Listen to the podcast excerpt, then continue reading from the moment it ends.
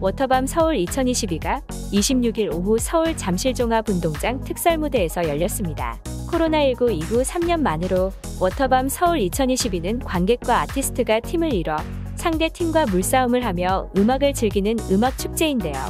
지난 3년간 팬데믹으로 인해 열리지 못했다가 다시 개최된 행사에 많은 이들의 이목이 집중되었습니다.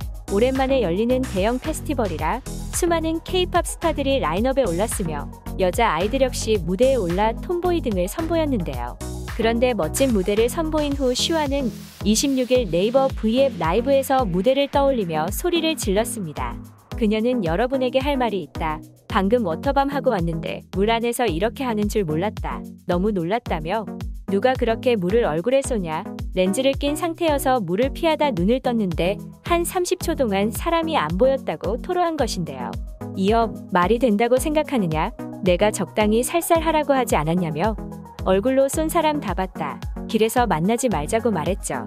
실제로 팬들이 공개한 직캠에는 슈아가 공연을 하던 중 얼굴에 물총을 맞아 무대에 제대로 집중을 하지 못하는 모습이 담겼는데요.